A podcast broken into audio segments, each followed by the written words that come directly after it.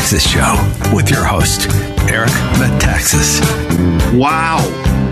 That's what I have to say. It's Monday, November 8th.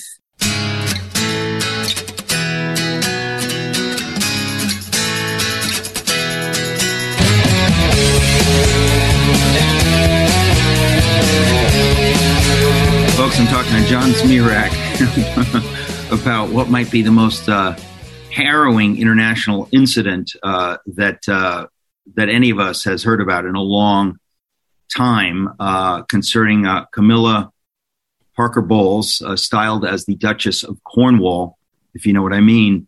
Uh, evidently, Joe Biden was with the Duchess, if you know what I mean, and um, something happened, something untoward happened, and or it could have just been you know, Kooky Joe joking around. It was nincompoopery, uh, which is, uh, I think, John, you said that that smells like nincom. The smell, the smell caused by nincompooperi is nincompopery. Nincompopery, not to be confused with the incident at the Vatican, which is just popery, uh, generally speaking. Yeah, exactly. All right. So well, anyway, I think we we wasted that. ten minutes And, uh, of America's time. I Very think good. it's very important for us to cover breaking, quote unquote, breaking news on this program, and uh, we uh, we value our audience. So let's talk about. Uh, Actually, you know, this, this does bring up something. Do you remember? It seems like 50, 60 years ago when the Democrats were scrambling to save the nomination from Bernie Sanders because Bernie Sanders was too radical and was unelectable.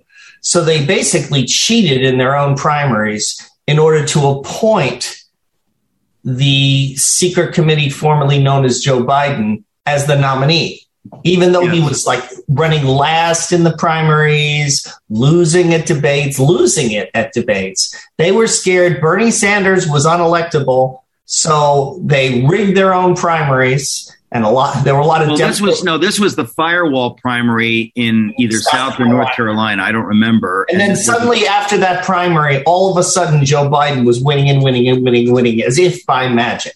well, it's not just that; it's that that he made a deal. Look, we know what happened. He he his people made a deal with uh, Pete Buttigieg, the the 14 year old mayor uh, of uh, South Bend, Indiana, and um, and he also made a deal with Kamala Harris. I think those were the two who promptly came out as being for Biden, stepping out of the race, and he would give them cabinet positions right. or make So them the vice point- president.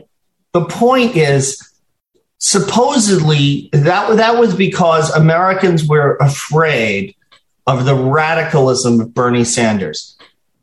The result has been Bernie Sanders in office would not be as radical as what we're seeing now. What we're seeing now is actually significantly to the left of Bernie Sanders. Uh, the secret committee, formerly known as Joe Biden, because we know he's not running the country. Ask yourself who is. There is no constitutional provision for the president is senile, but we're going to pretend he's not. And other people are going to run the country and he's going to be a meat puppet. That is not in any of the Constitution. Well, we know that whatever uh, comes out of his mouth has been pre-scripted, so that the only way he can say anything to the world as a cry for help is through flatulence. I mean, I, I actually believe that might be true. Yeah.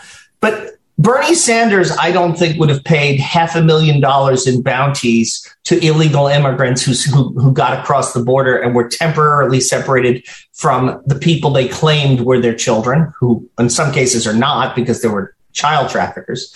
Um, I don't think Bernie Sanders would have handed Afghanistan over to China. I don't think Bernie Sanders would necessarily have done this va- vaccine mandate. Bernie Sanders was to the right of whoever and whatever is running the country at the moment. We let's be honest, everybody knows Joe Biden is not serving as president of the United States. Everybody what- knows that. But And what we- I don't understand, I've asked this question for months. This that's totally unconstitutional. It's it's simply not acceptable. E- even if you believe Biden was elected, uh, then you'd have to say if he isn't running the country, it's just like you know I don't know what president was it? Wilson, Woodrow Wilson, or you know, yes. various presidents at various times uh, have been in a coma, and their wife was running the store. That's unconstitutional. Uh, That's why we passed the 25th Amendment. And remember, they were going to use the 25th Amendment to declare Trump incompetent to be in office, and Nikki Haley knew about it, but didn't warn the president. Remember that next time Nikki Haley asked for your vote. She knew about the plot. She was approached by the conspirators. She decided, she calculated, I don't think this is going to work. She didn't get involved, but she also did not warn President Trump that they were trying to remove him from office based on their judgment that he was dangerously irrational and incompetent of being president. Incompetent. Okay, so, so if a president is incompetent, they can evoke, uh, invoke uh, the 25th Amendment Right. What about if a president is incontinent? Is do, does the Twenty Fifth Amendment no. still hold? No, or does he have to be merely incompetent? I think he has to be just. Uh, I think it's just the top, the top half that matters. So um, the fact is that if he needs, he needs a functioning brain. We're this is we're joking about this, but it's it's like it's gallows humor. The man who's in charge of, of launching. I, I, and launching really a nuclear war. Launching a I nuclear really, war in our defense. I really mean it when I say that I don't understand why some Republicans are not doing something about this. In other words, if you know that the man who's playing president is not actually running the country, that is by definition unconstitutional, and somebody has to do something about it. But right, it doesn't seem that anybody's doing anything about it. Well, okay, because we don't know who's on the secret committee, formerly known as Joe Biden but we suspect that they're that they're not as bad as Kamala Harris would be. I, I think I know who the secret committee, formerly known as Joe Biden, is. And here I'm being serious. John Brennan, James Clapper, all the people who, the national security hacks who signed that letter saying that the Hunter Biden laptop was Russian disinformation those people, it's a coalition of Republican and Democrat appointees to all the deep state agencies. If you want to know who the real villains in America are, the people who should be expelled from the country and dropped naked without ID in Pyongyang, it is that list of people, many of them appointed by George W. Bush or George H.W. Bush, Democrats and Republicans who colluded to lie to the American people about the Hunter Biden laptop, which was full, full of compromising information connecting the Biden family with Chinese intelligence assets and billion, hundreds of millions of dollars going back and forth. If we, anything like that had been found on the Trump family, they, they would have been in handcuffs the next. We, we, no, there's no question. We'll be right back, folks. Talking to John Zmirak.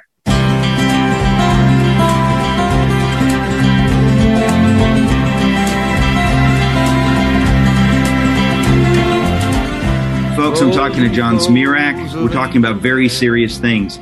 John, um, you, well, you were talking about a number of things, uh, but I still don't understand how it's possible that Republicans aren't speaking up about the incompetence, uh, and not just the incompetence of Joe Biden, but the fact that everybody seems to know whether he's competent or incompetent, he is not running the the country. Right. That is con- unconstitutional. I don't understand how all these Republicans can be letting it ride. What am I missing? Queen Elizabeth has more power right now than Joe Biden. Think about that. Joe Biden actually had a spontaneous moment where he said, We're not giving $500,000 to illegal immigrants. He briefly went back to the when he was a center center left Democrat senator from from Delaware, um, and when he used to compromise with, and work with segregationists, when he actually was like a centrist politician and not a puppet of radical ideologues. And he said, "No, we're not. That's nonsense. We're not giving half a million dollars to all these people stuck across the border."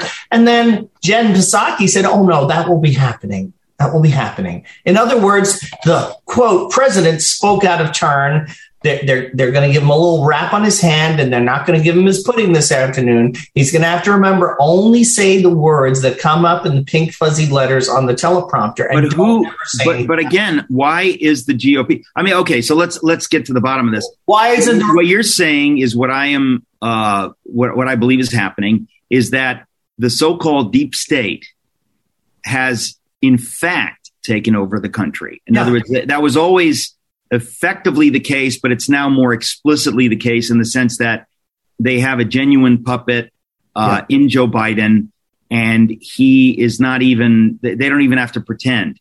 Um, I mean, they're only pretending, they're pretending on a different level than they've been pretending for the longest time. So, but if that's true, why wouldn't Republicans be screaming about it? Because Kamala Harris would be worse. We believe that? Yes, I believe that. I believe Kamala Harris is financially corrupt and politically even more radical than whatever deep state operatives are currently forming the secret committee formerly known as Joe Biden. So we I mean it would not it would be in no sense an improvement. We would have to impeach him, impeach her and impeach Nancy Pelosi in order to get down to a Republican. There, there, there are no good options. When you let the deep state steal an election, you get a banana republic, which is what Ukraine became after our CIA coup there. It's what countries, it's what Afghanistan became after the US decided to occupy it. When the, the CIA can't really run a country, they just think they can. And when they overthrow governments, it never turns out well. I mean, sometimes it's necessary, I guess, to overthrow some communist dictator in this third world. But the CIA collects all these corrupt hacks who are going to run the country instead, and they never do a good job. They don't know how to run the country. The deep state is trying to run the country, and they're running it into the ground. Look what we are losing fundamental freedoms. Can you, um, two years ago, would we even have been talking about the president by edict is going to make everyone get a medical treatment or their private employers are going to have to fire them? If Donald Trump had talked about something like that, Republicans would have voted to impeach him as an incipient dictator. And for it to happen over COVID, which has a 0.02% death rate. But John, you know, we don't, but I guess my, my, my constant plaint, and we're out of time here. we will we'll have we'll drag you over into hour two, but is that why aren't Mitch McConnell and other Republicans screaming about these things? Uh, I think they're in on it. We'll be back uh, in hour two with uh, with John Zmirak, folks. It's the Eric Metaxas Show. Please go to ericmetaxas.com, sign up for the newsletter. Hurry up. Thank you very much.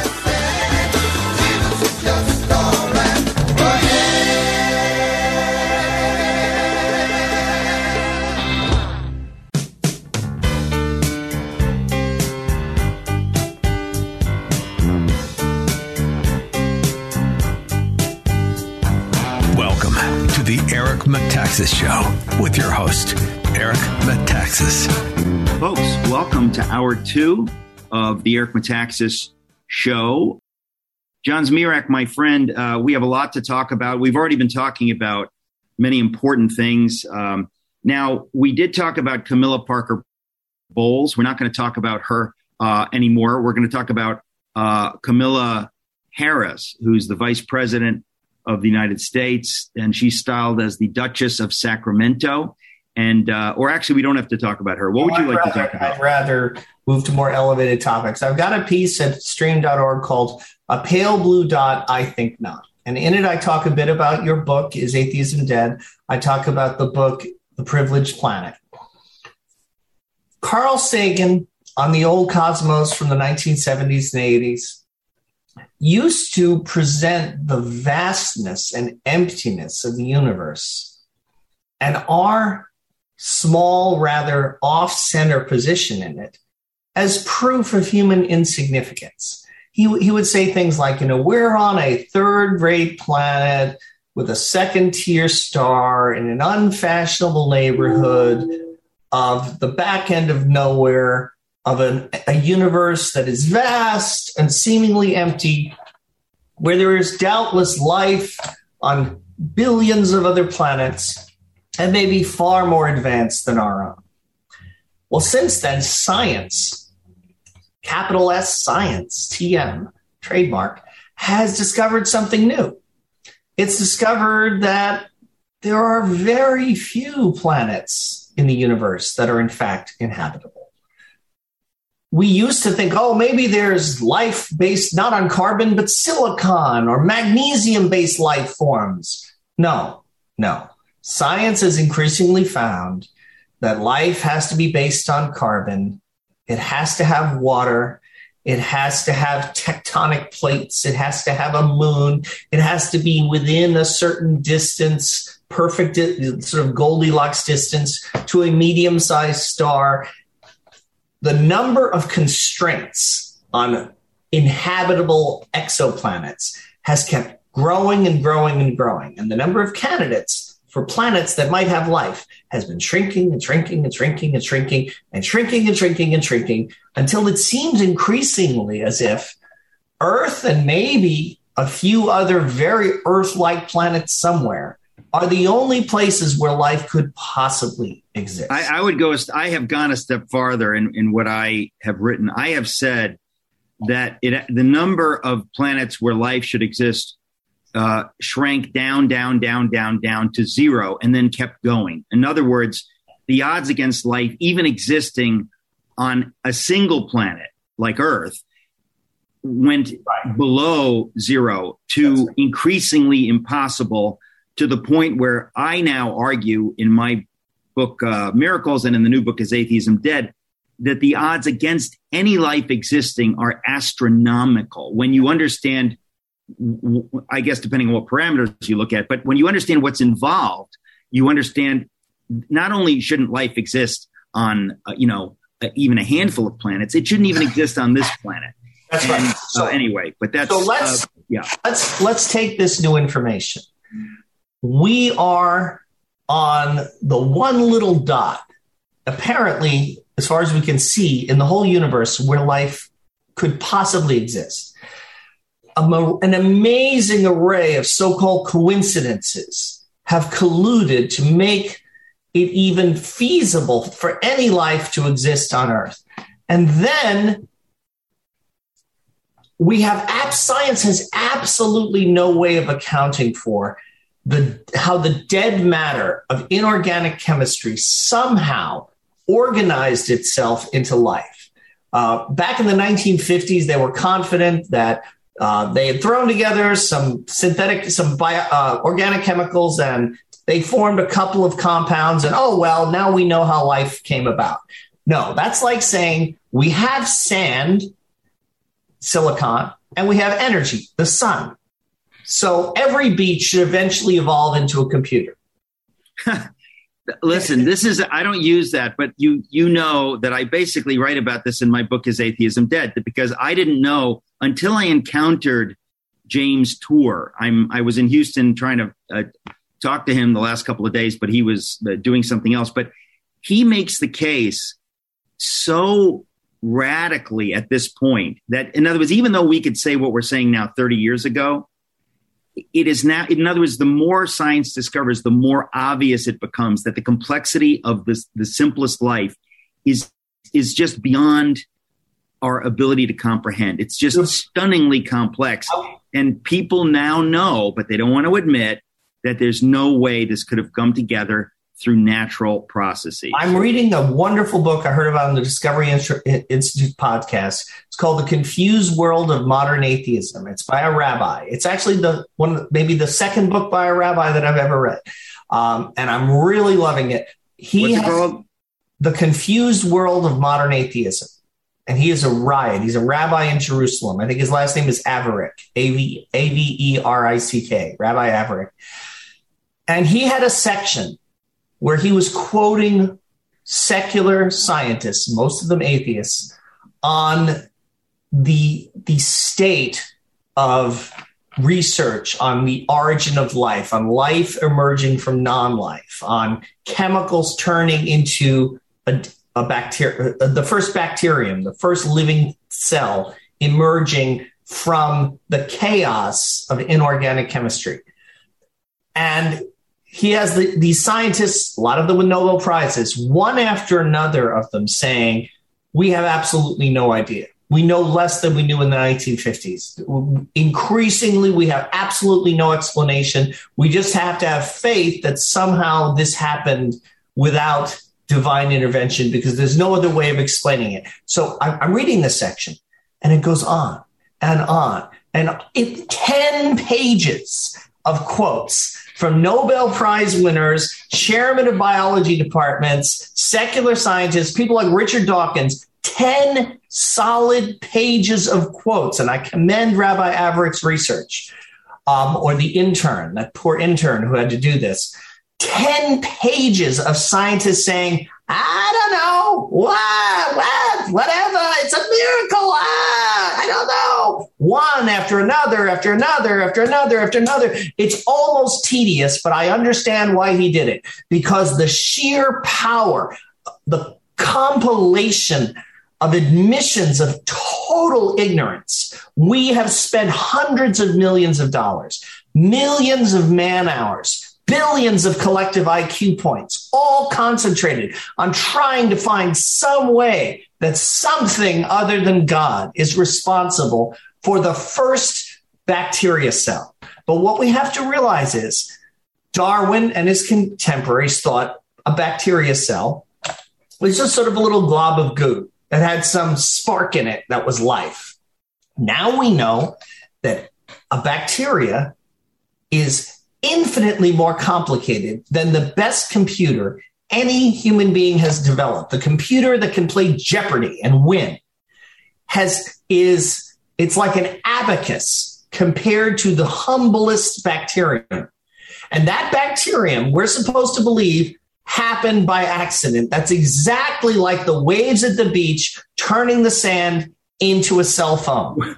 We, we have to go to a break. We're going to be back talking to John Zmirak. Folks, do not forget 3 p.m. Eastern every day. Go to lindelltv.com and you can watch this as a TV program. We'll be right back.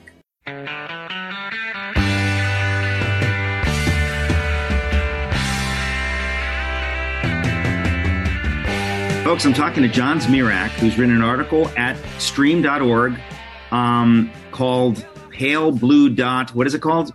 A pale blue dot, I think not. I so think it so, rhymes. the pale blue dot, I think not. Yeah. So the pale blue dot was the term, was Carl Sagan's term when he was trying to talk about how small and insignificant and, and obscure Earth was compared to the enormity of the universe in my column, and I wax lyrical here, which which I don't often do.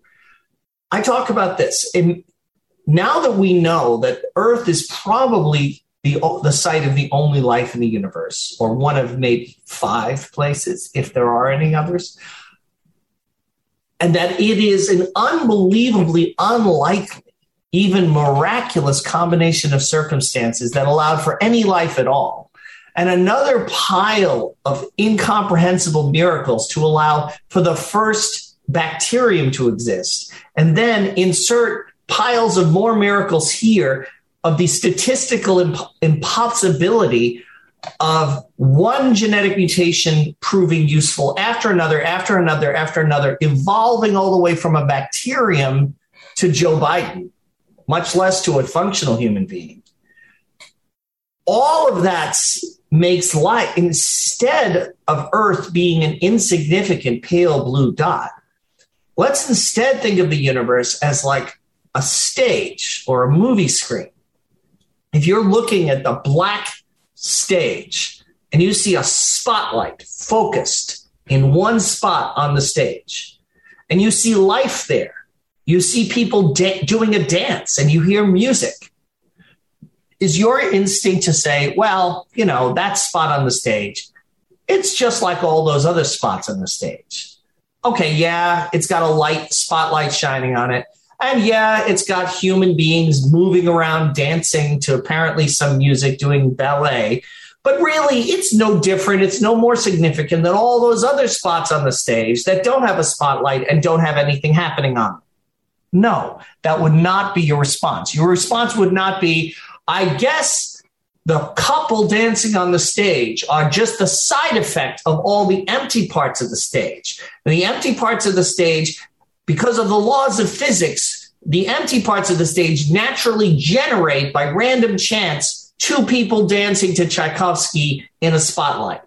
Anybody who said that, you would put him in a soft room with no sharp objects. But that is what atheist scientists want us to believe. It's, well, listen, it's um, people who have read my book is atheism dead know what we're talking about but what's exciting to me is that in writing my book uh, I stumbled on all of these other books. I haven't heard of the one that you just mentioned, The Confused World of Modern Atheism. You should have Rabbi Averick on your show. But yes, but I, I, want to put the nail in the coffin of atheism to, so that people begin to understand. L- listen, ladies and gentlemen, it's game over science has proved that it is not possible. I don't mean it's highly improbable. I mean, it is not possible that life came into being through random processes. And you said that uh, the rabbi quotes all of these people. I just quote a handful 20 in my books.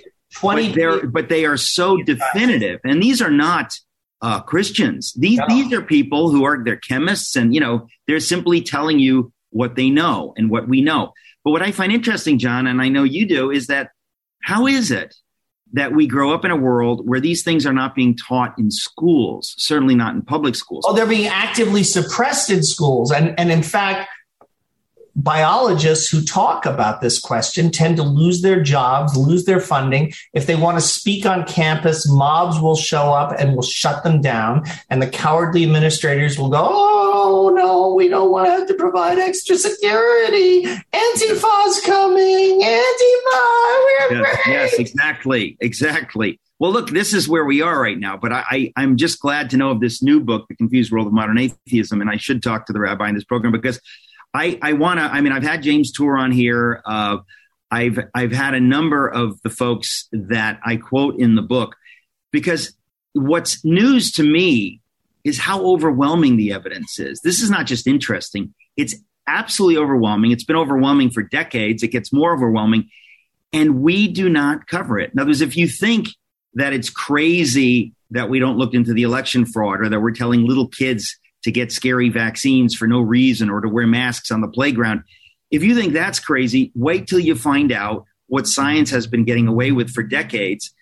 I mean, you know, John, actually, the there are a number of scientists who are beginning to talk about this, but I think it's very embarrassing to admit that since the Miller-Urey experiment in 1952, they've made zero progress. I mean, literally, you know, you, you you you just said it that they used to believe that a single celled organism was kind of like a jelly donut, like it was about that complex, and they called what's inside it protoplasm, and then it has some kind of a membrane.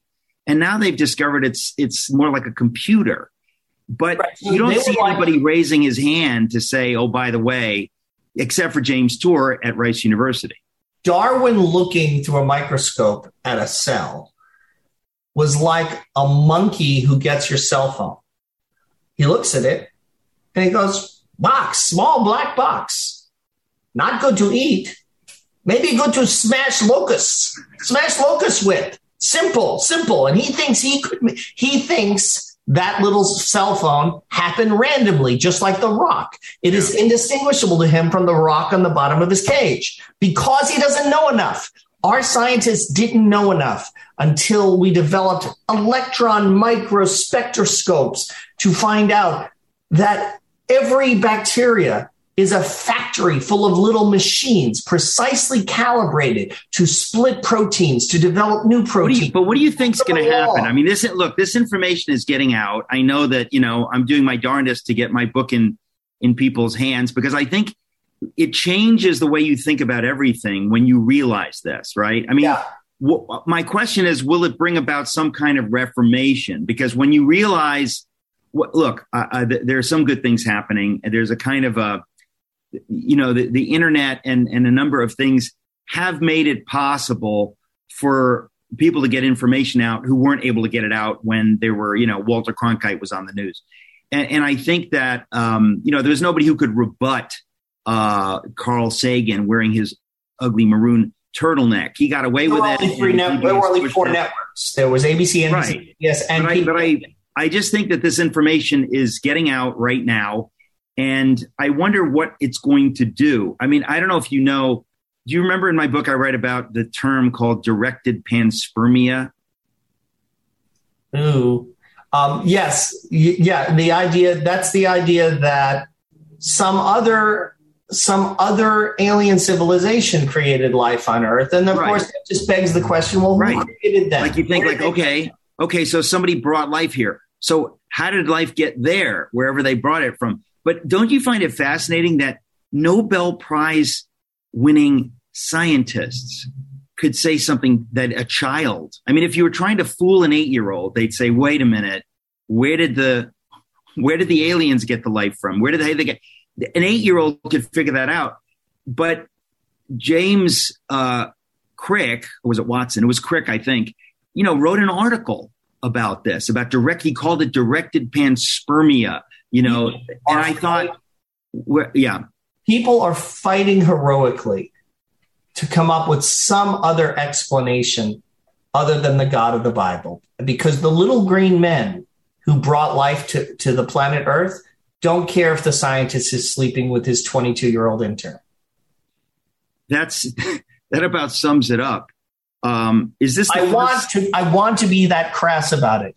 People who fight tooth and nail against the possibility that there is a God, they have a personal motivation, and maybe it's lust, maybe it's pride, but it could be gluttony or sloth or envy. I wrote a book, The Bad Catholic's Guide to the Seven Deadly Sins. Let me plug it here.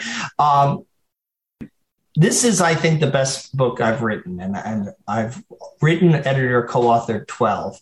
Um, the Bad Catholic's Guide to the Seven Deadly Sins, and it's for everyone because the seven deadly sins is something that uh, Protestants you commit them to, and uh, in fact, the, seven deadly sins is an is an ancient goes back to the early church uh, analysis of the different ways in which we rebel against God the different ways in which man's fallenness plays itself out in the various faculties, the, the various powers that God gives us fertility, industry, ambition, all the drives that God puts in us, they filter through the fallenness of our nature and our willfulness, our rebelliousness, and they all need to be baptized. They all need to be harnessed. They all need to be claimed by Christ.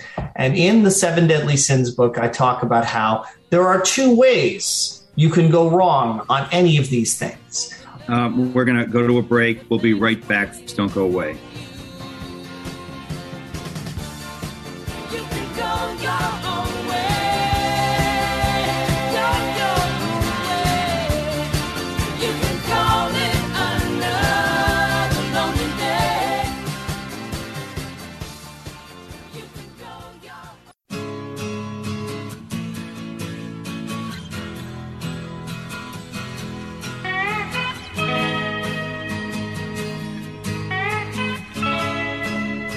Folks, don't forget, this program is a TV program at lindelltv.com, lindelltv.com every day, 3 p.m. Eastern.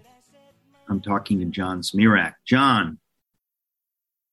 So, my idea I would like to make a movie to write a book in which the Nazis had really, really lost World War II. And in my imaginary world, you the government would never force millions of people to take experimental vaccines without their full and free informed consent. In my imaginary world, unborn babies would not be taken out of the womb alive, cannibalized for parts, cut up, and used in vaccines.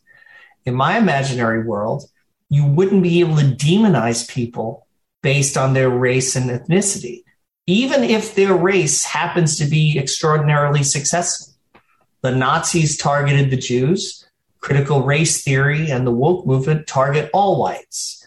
Nevertheless, if, if you strip that away, the rhetoric of Nazi anti Semitism is very similar to the anti white rhetoric being wielded in our schools in our in our human resources departments, in all these diversity and inclusion programs. It all sounds like Nazi anti-Semitism, but it's not just the Jews; it's all white people. But other than that, or it sounds it also sounds creepy. But it's like the, what specifically the, white people who refuse to get the vaccine. In other words, if you think about who is being demonized, if you uh, many people in corporate America working in banks, they are really being marginalized and demonized if they refuse to get the vaccine. Well, I want to. I, I, was moving on from the vaccine issue. Let's, no, no, I, I, know, but I'm saying, but it's th- these things are related. It, you didn't think that in America it would be possible to marginalize groups, that it would be possible to do these kinds of things. Of course, critical race theory is is doing it to, to white people. But I, I just don't want to get away from the thread that Darwin and what he taught. H- how do you get the idea that racism is wrong from Darwin? You don't. Darwin implies that racism is natural, racism is right. Darwin, uh, but nobody talks about that. Darwin specifically said in a letter to Charles Kingsley that he fully expected the white race to eventually exterminate inferior races in his terms, such as like the Aborigines in Australia and other primitive peoples. He said it, it will be for the improvement of the race. And there is no there is no moral argument against it in Darwin because there is no moral argument in Darwin. If it leads to the advancement and survival and fitness of the species, anything is justified because the whole principle is there is no moral code. You might have preferences. We prefer people to be less primitive rather than more primitive. We prefer them to have longer lives and fewer children as opposed to shorter lives and more children. Once you accept that the core principle of life is survival of the fittest, nothing is off the table.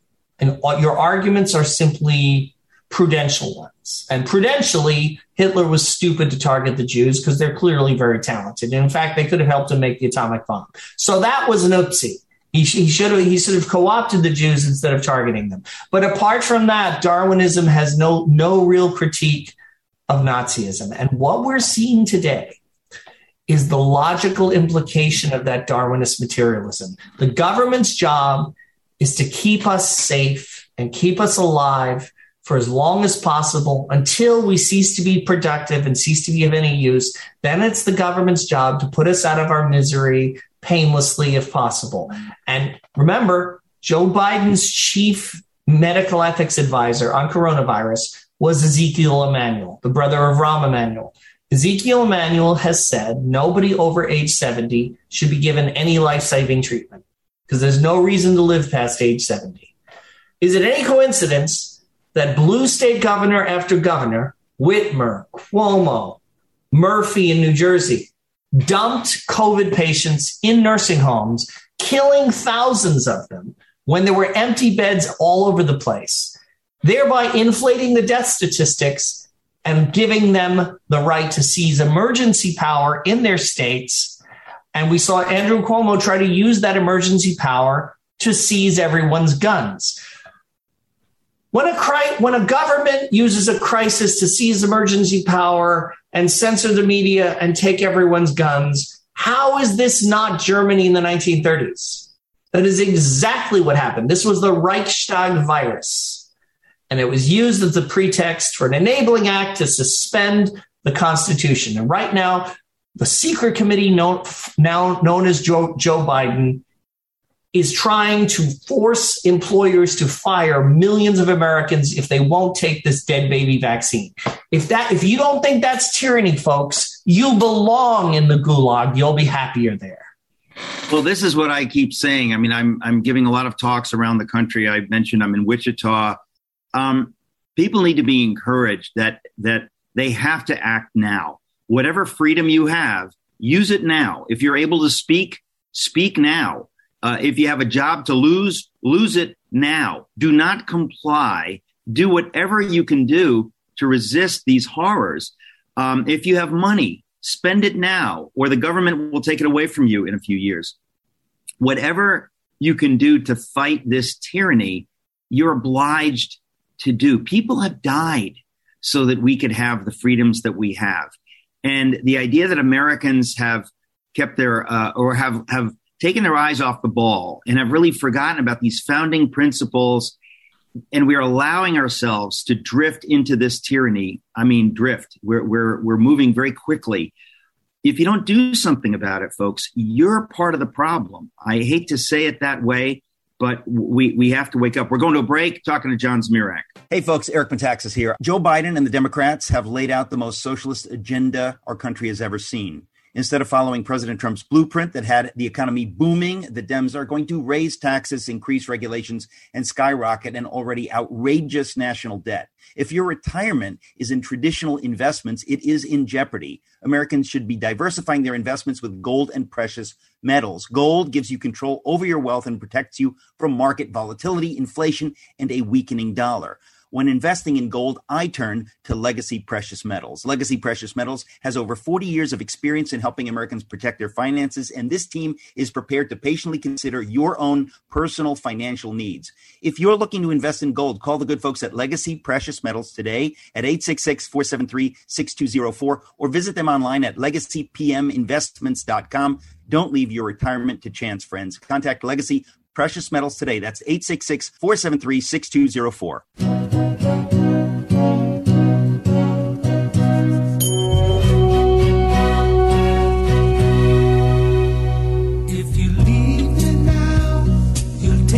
Hey there, folks. This is Eric Metaxas Show. Don't forget, go to ericmetaxas.com. We need you to sign up for the newsletter so we can get these uh, interviews to you and many other things that we cannot share very easily. John Zmirak, we have to talk about the unpleasant subject of how the Chinese government is murdering Uyghur Muslims for their organs. And many U.S. companies like the NBA and Nike are happy to make money with China. What, what are we supposed to do?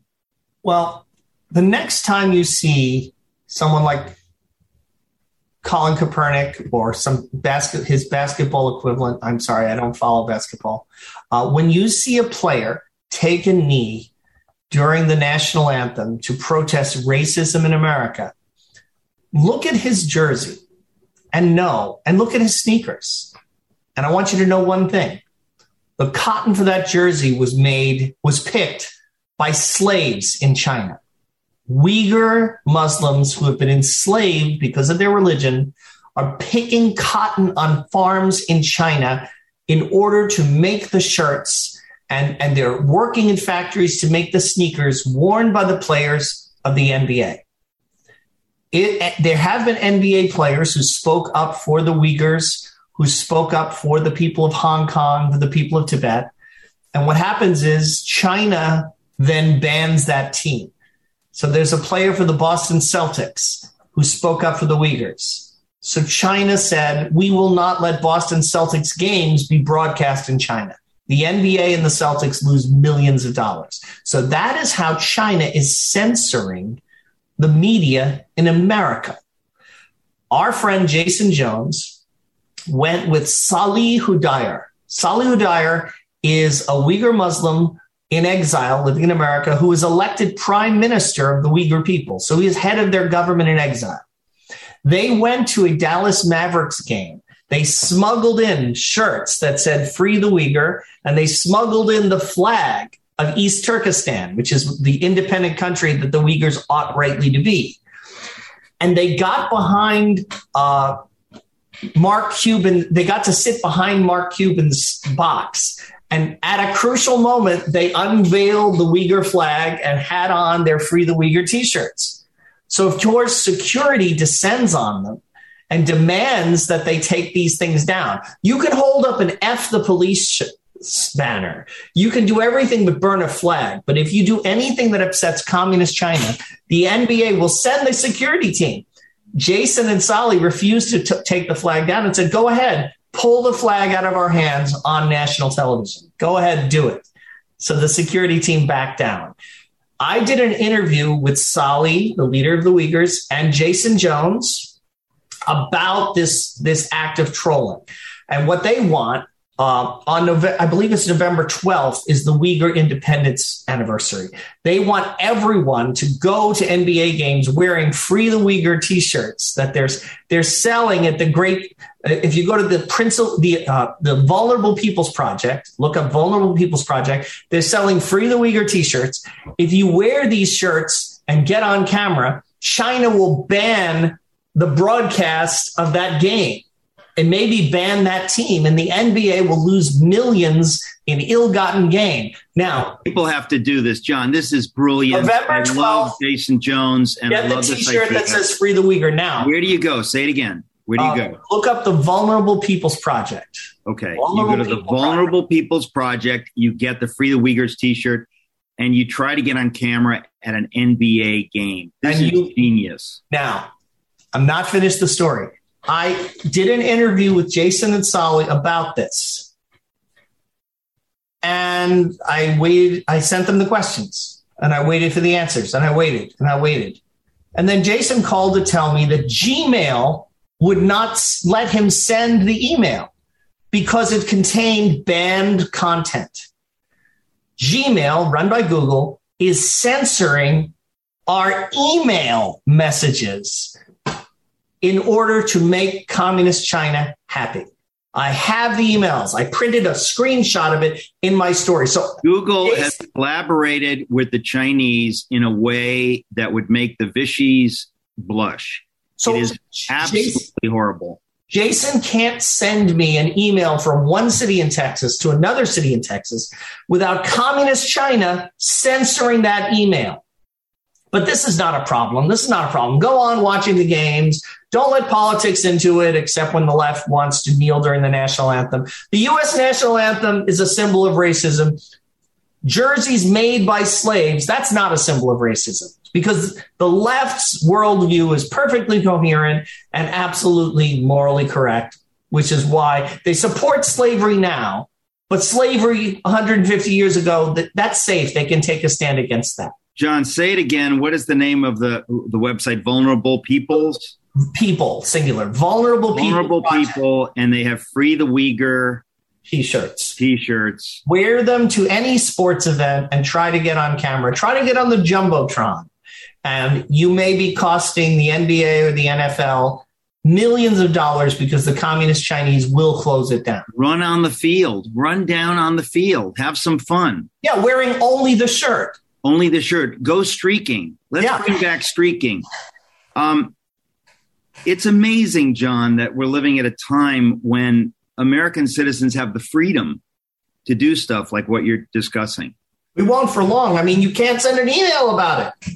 Well, this is what I'm saying, folks. If you don't act now, if we don't all act now, Bonhoeffer was trying to wake up the church in the 30s. He knew that if the church stood up against the Nazis, they would prevail. He knew it. But they waited and waited and waited. And by the time they figured out, uh oh, maybe he was right, it was too late.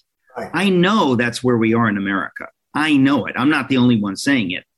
The, the, the situation we find ourselves in is remarkably similar, unfortunately, to what I write about in my Bonhoeffer book. There is a window of opportunity. Freedom is going away, but if you act quickly, you can do something about it. Um, the right. fact of the matter is, it's on us right now. And we so. Read, we read histories of Nazi Germany like, why didn't the military overthrow the Nazis? Why didn't somebody shoot Hitler? Why? Why? Why? Oh my gosh, 1938, they could have done it. Oh, they could have done it here. They could have done it there. It's one missed opportunity after another, after another, after another. And always the opportunity is missed because of a lack of courage, because people trying to save their own skins, people being too attached to this life. When I decided, when I decide, John, we have to go to a break. But we're going to let you finish that thought when we come back, folks. It couldn't be more important. Don't go away.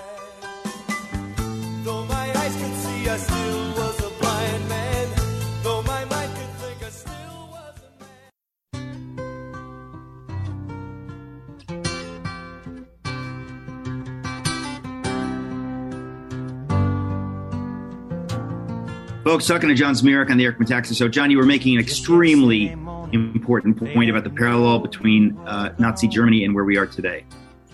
If you are attached at all costs to surviving, and being somewhat comfortable, you are not free. You are a pet. You are a pet poodle as compared to a wolf in the wild. When I decided I was not going to take the vaccine, I didn't know anything about the health risks. I didn't know anything about the experimental things, the spike protein, the myocarditis, myocarditis, whatever they call it, the heart problems it's causing. I didn't know any of that. I just knew it was made with dead babies. And I said, well, I'm overweight. I'm in a risk category for dying of COVID. I may die of COVID. I'm not going to live through COVID by being implicated in the crime of abortion. And, you know, maybe, maybe, maybe I won't live as long. If you can't make a decision like that, you're already a puppet. And the people in Germany who let the Nazis get away with what they did, the people in Soviet Russia who let the communists get away with what they did, it was always because they made a prudent calculation. Oh, I got to save my skin. I guess I can make this compromise. I guess I can make that compromise. And pretty soon there's nothing left to compromise. You're just a puppet on a string. I don't want to live in a world where dead babies are the basis of our survival. I don't want to be there. Uh, see you in purgatory, pals. I hope.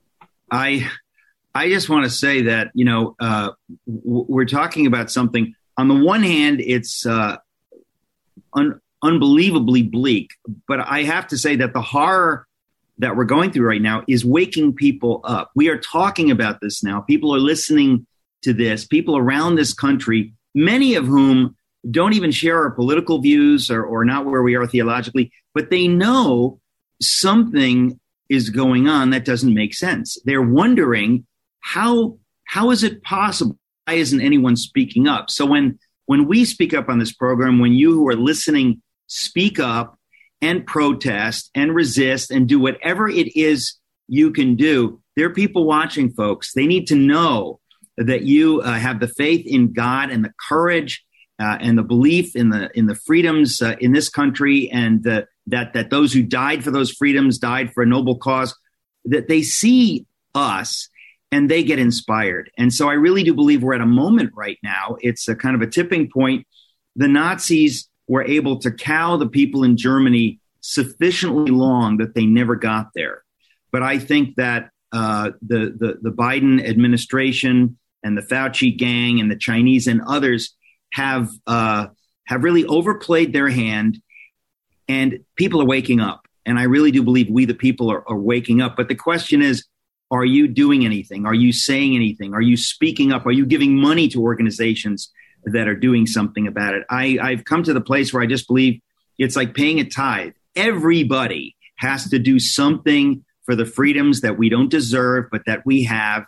You've got to do something about it. You've got to act on it. You've got to give money, whatever it is that God calls you to do or enables you to do. Uh, we're going to keep talking about it on this program. Um, John, uh, it's been great getting two hours with you uh, today. Final thought we've just got 30 uh, seconds. If you're not watching Tucker Carlson's series on Fox Nation about the January 6th uh, uh, pr- protesters and how they were framed by the FBI, you don't know what's really going on. It's an incredibly important piece of journalism by Tucker Carlson on Fox Nation about how January 6th was probably an FBI sting. Yes. Well, that's another subject for another time, but it's all, of course, related. My friend John Zmirak, thank you. Thank you. Folks, don't forget, please go to ericmetaxas.com, sign up for our newsletter. It's, of course, free, uh, but we want to get you all kinds of information. And don't forget our sponsors, uh, mypillow.com, nutramedix.com, mystore.com. Use the code ERIC. Thank you.